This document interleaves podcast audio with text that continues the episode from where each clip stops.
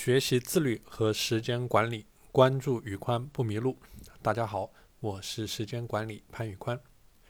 今天这期节目，我们来聊一聊如何去建立自律的正向反馈。其实，我们生活当中很多想要去自律的人，都会问自己一个问题，就是当你在玩游戏、你在看小说、你在刷短视频、你在大吃大喝的时候。为什么你会觉得很开心？为什么觉得这些行为很容易养成？但是当你去读书、运动、学习、控制饮食、控制热量摄入的时候，为什么会很难坚持？其实这个原因就是在于，呃，前面提到的这些行为会给我们大脑一个及时的正向反馈，让我们的大脑产生多巴胺这种物质，所以说它会让你的大脑觉得很快乐。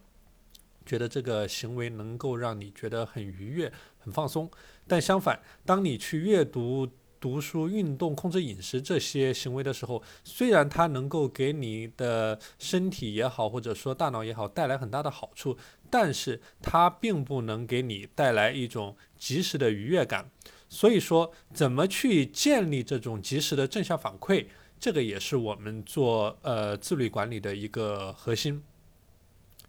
我举一个例子，当你去玩游戏，当你去刷某音的时候，就好像你去剥瓜子或者说剥花生。当你刷了一个短视频，就相当于你剥了一颗花生，然后马上把这颗花生吃下去，这个时候你就觉得很爽、很愉悦。但当你去读书、运动、去控制饮食的时候，就好比你把一整袋花生都剥完了，但你还没有吃下去，所以说你通常就会放弃，因为你没有得到这种及时的愉悦感。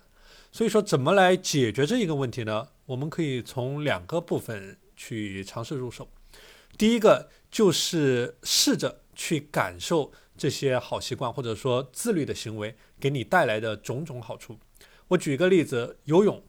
呃，我之前也是不游泳的，但是现在我有每天都游泳的习惯。这个游泳带来的好处呢是是非常多的，大家也可以尝试去把游泳或者说你进行的运动的好处一一罗列下来，罗列下来。比如说，游泳可以让你这一个减肥塑形，可以让你保持年轻，可以预防疾病，甚至是加强你的这个全身的肌肉，让你减压放松。所以说，你就把这些好处一二三四五六七八九十全部去列下来。当你每次游泳之后，游泳结束之后，你尝试着让你的身体去感受这些好处，并且记在你的心中。然后，不是所有每次，不是所有的好处你都可以感受得到的，但是尽量去感受。然后坚持这样做，做个一周下来，或者说两周下来，然后把你自己的感受全都写进去。比如说减肥塑形，游泳减肥塑形，你达到了什么样的效果？你的体重以前是七十五公斤，经过两个星期的游泳之后，达到了七十三公斤。然后通过每天的这种强化，每周的这种强化，你去感受就是游泳给你减肥塑形带来的好处。然后预防疾病，比如说你以前。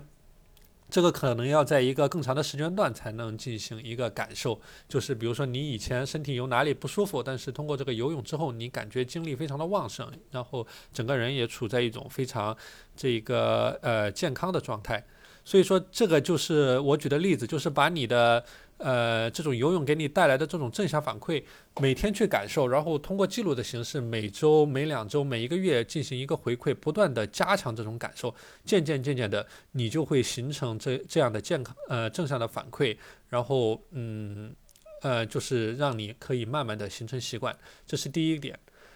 第二点呢，就是尝试着与人去交流，与人去交流。就是你可以通过各种各样的形式，包括一些呃线上的一些社群，或者说呃某信群，或者说呃一些读书会啊、学习小组啊各方面的形式。然后线下呢也可以参加一些聚会活动。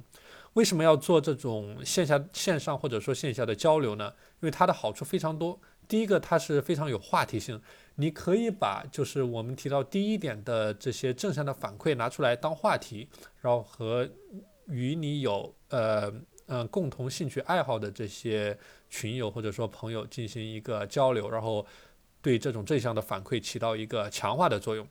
第二个点就是你可以收集到更多的正向的反馈。呃，也许在你的认知里面，比如说游泳，它有一到十个好处，但是可能在其他的群友或者朋友呃的感受当中，它有更多的，比如说第十一点到十五点的好处，你可以知道，哇，原来游泳可以给我带来这些更多的好处。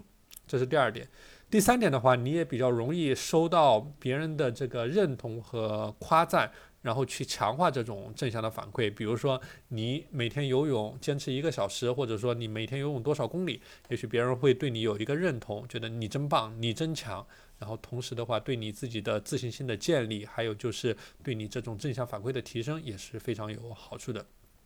第四点就是结交到更多的朋友。呃，结交到更多有共同兴趣爱好的人，